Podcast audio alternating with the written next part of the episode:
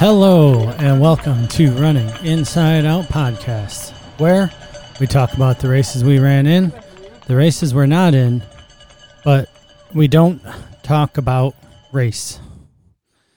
Yeah, it seems we can get real uncomfortable with ourselves and pushing our body to the limits in our running. And we even talk about how much we enjoy that uh, place of being uncomfortable and pushing ourselves. And we can talk about getting out of our comfort zone in terms of distances and physical challenges. And some of us even get out of our comfort zones talking about battling our dark inner demons. But we're not comfortable talking about racism. And we don't leave our comfort zones to do it on this podcast. And that's on me. I've said numerous times that I think people listen to podcasts to get away from whatever is going on in their life.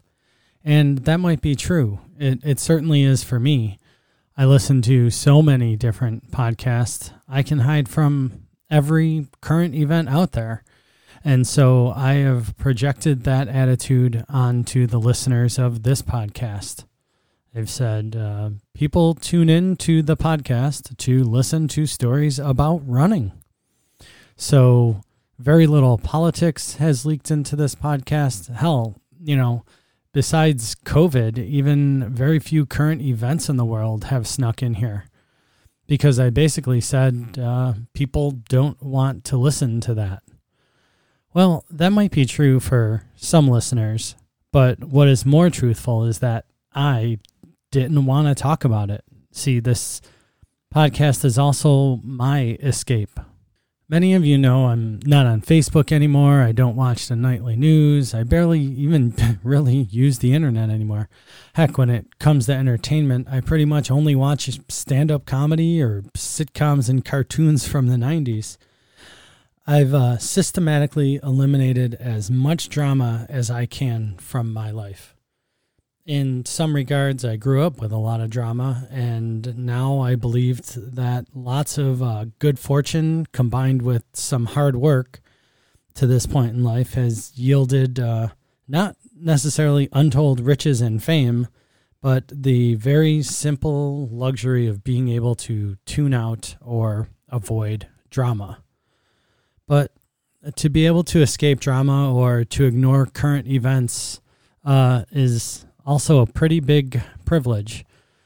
As a middle aged suburban white dude dad who has a computer job, I can pretty much disappear into the background of society.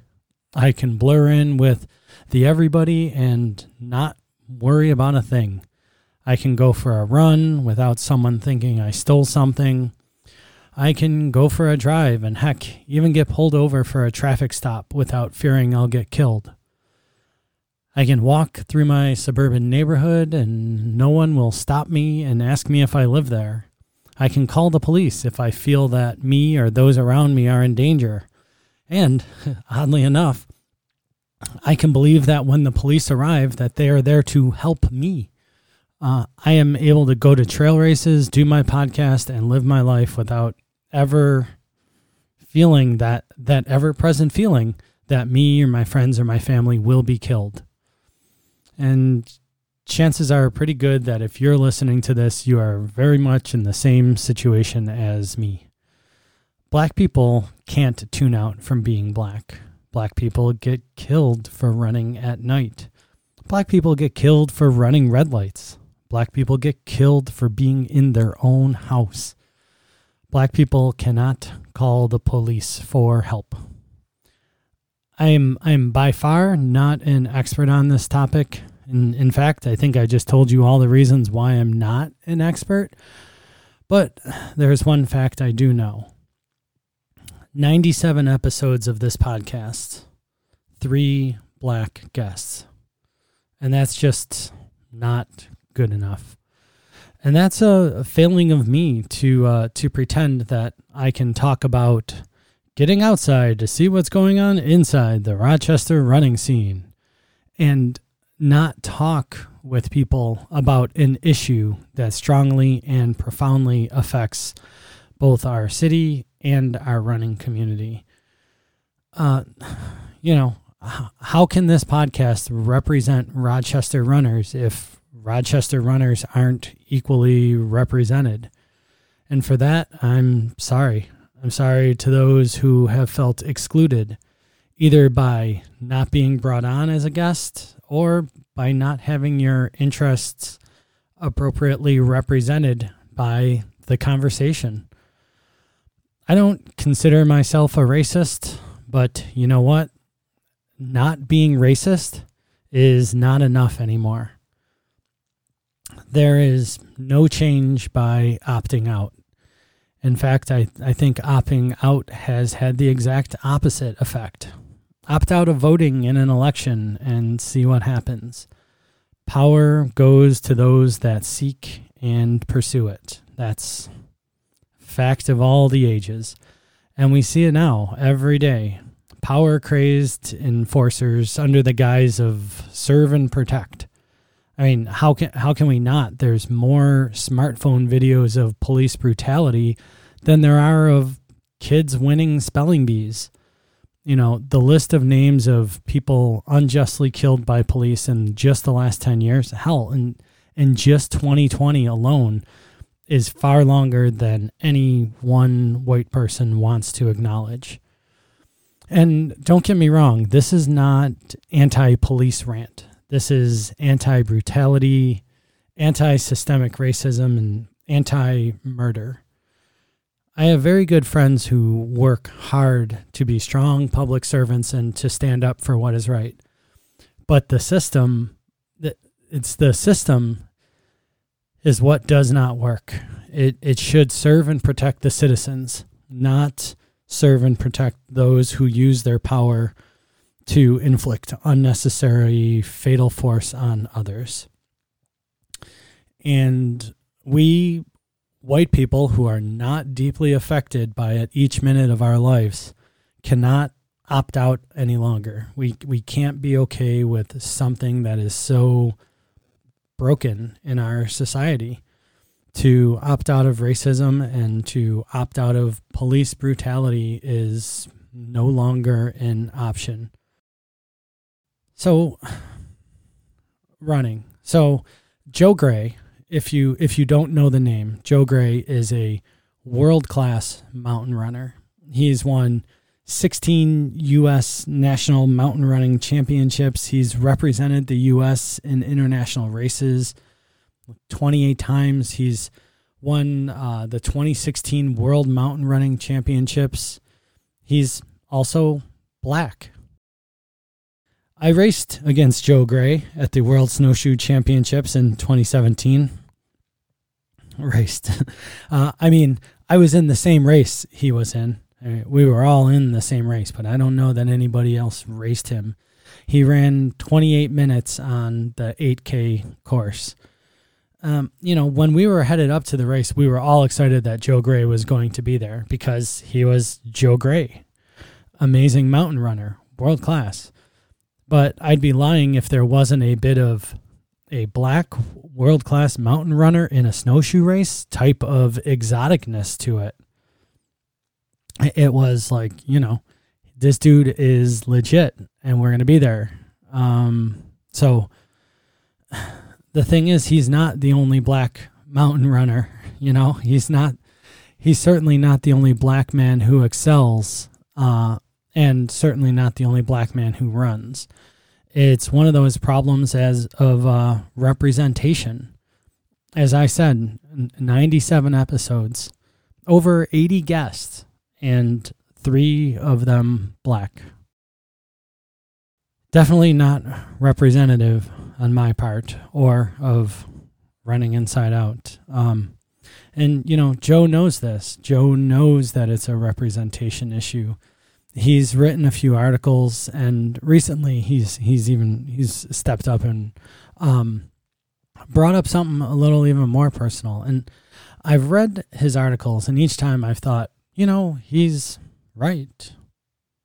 And that's sort of where it stopped. I said, you know, he's right. Um, but his articles give a bit of voice to something I think we would all feel if we just took a minute to look around a little bit at a race or at a group trail run. The people represented, or look on magazines, or, you know, look anywhere. Uh, the people represented in our sport are W H I T E White. In Joe's most recent article, uh, titled "No Change in Silence," is in a Trail Runner magazine. I'll put a link in the show notes along with a host of other links. Um, it was his explanation of that article on his Instagram feed that kind of struck me, and I'll share a bit here. But go find him and add him to your list of follows uh, at Joe Geezy, J O E G E E Z I on Instagram and check out the article. It's his explanation was For years I have been preaching that life is short and that we shouldn't waste time. I was a hypocrite for many years. In fact, it was cowardice to avoid speaking my truth when it came to my experiences with racism. Truth be told, I was afraid to lose sponsor support at times. I was afraid that if I talked about a racial issue, that maybe my sponsor wouldn't agree with my stance. I have always felt like garnering sponsors was a hard hill to climb for me, and thus I clung to them, knowing that as a black athlete in a predominantly white sport, it would be a tall order to attain another sponsor if I lost one. By keeping silent, I realized that I was just as bad as a racist person. Silence only allows racist ideology and behavior to cultivate.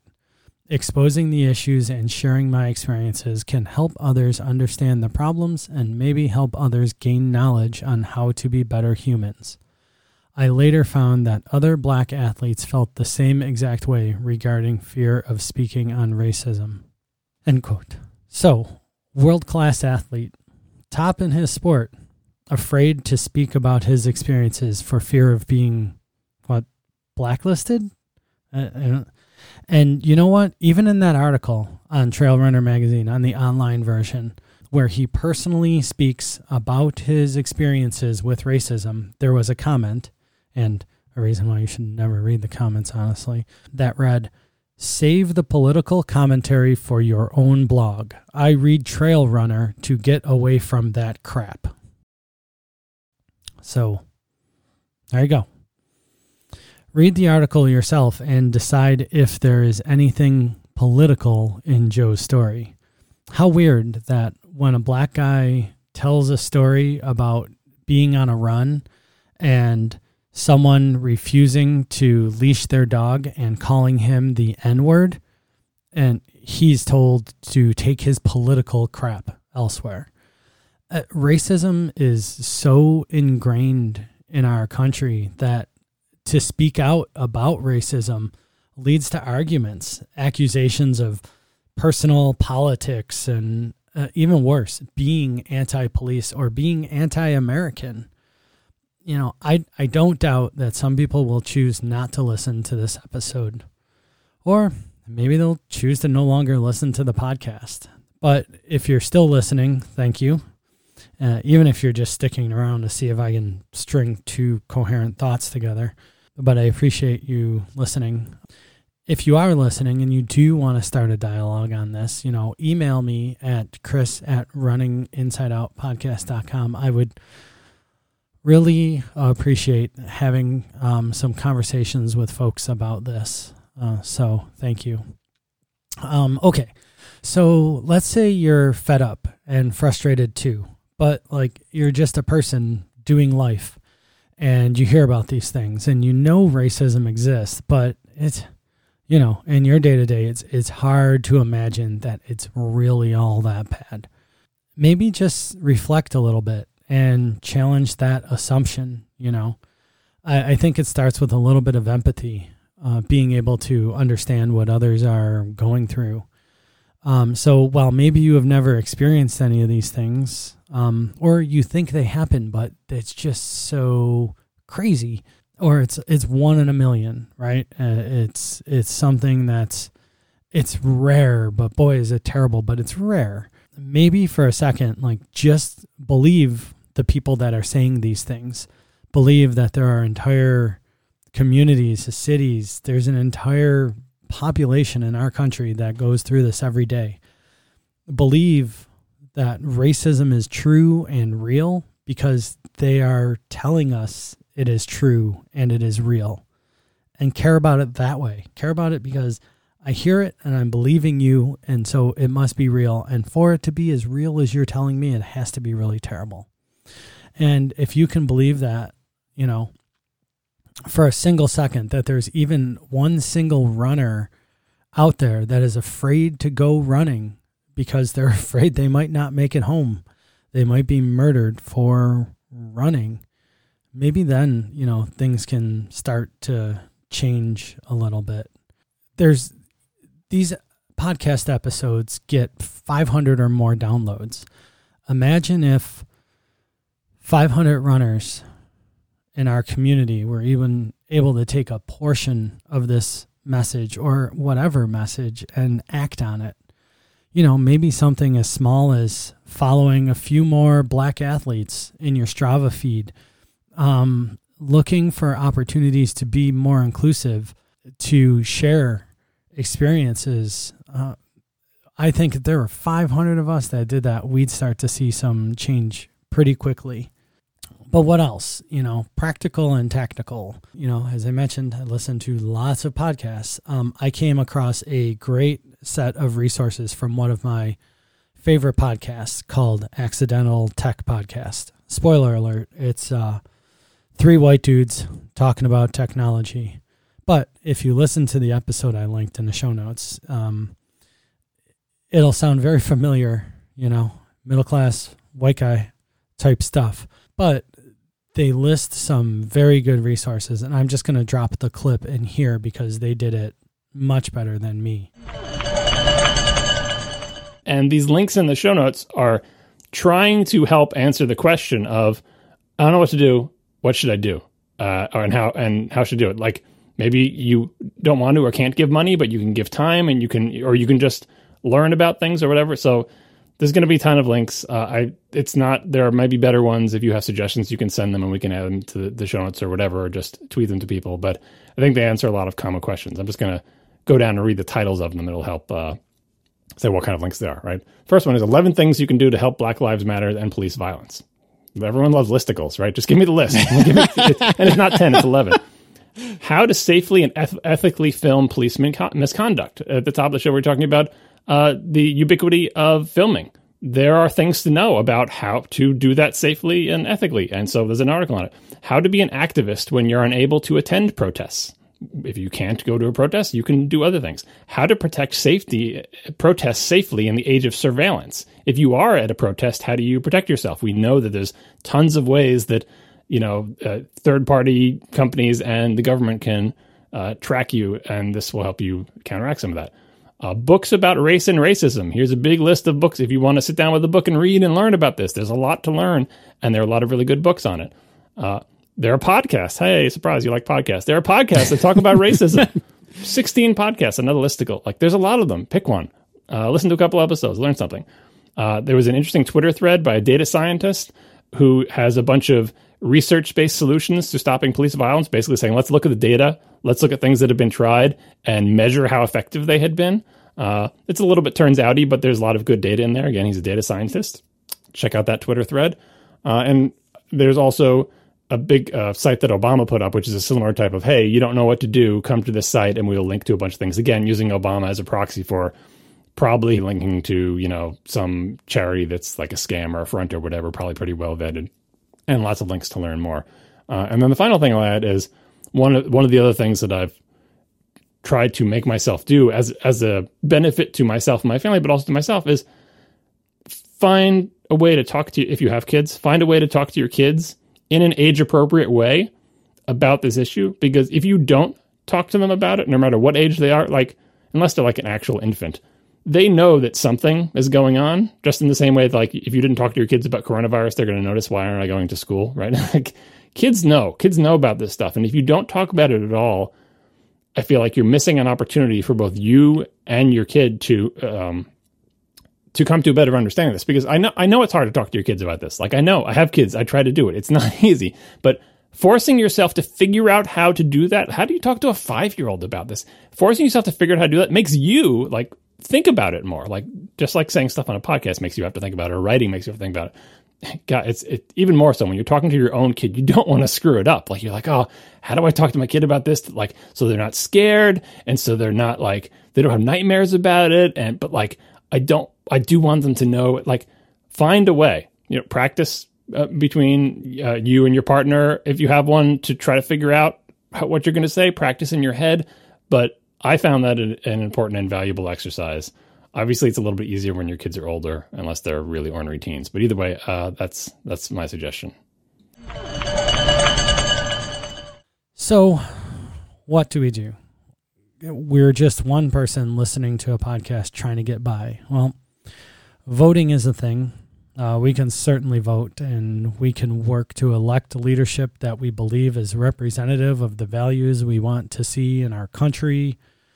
And yes, we absolutely, most definitely should get out to vote. In fact, we should help others vote.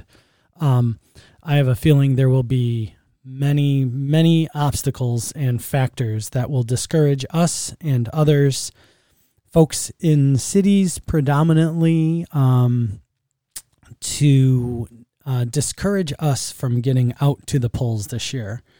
But please do it. Please help others do it um, any way that you can. It's it's pretty important. But you know what? Voting doesn't happen every day, and voting is a like private and personal thing. That's why we go into those little booths or those little cubbies and we secretly cast our ballot so no one can see what we really do. It might be effective to begin policy change if we vote accordingly, but it doesn't affect social change. And I think we need to lead by example and not look to our government leadership for the example. I don't I don't really have the answers here and honestly, you know, I got a few suggestions, I guess as I said, I'm I'm not an expert, uh, but I'm struggling just to say words now to myself in an empty room. So, um, but as I mentioned, each of these podcasts gets 500 downloads. Imagine 500 people. Some would get a thousand.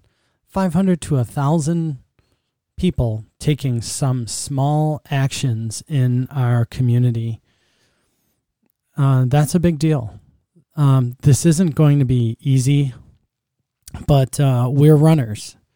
And we know that uh, it starts with a single step, right? That's what we tell everybody. Um, and we know that anything worthwhile doesn't start out easy. And we know that while it will be difficult to start, in the end, the rewards and the distance traveled are far more than we could have imagined possible when we took those first steps. So let's change things.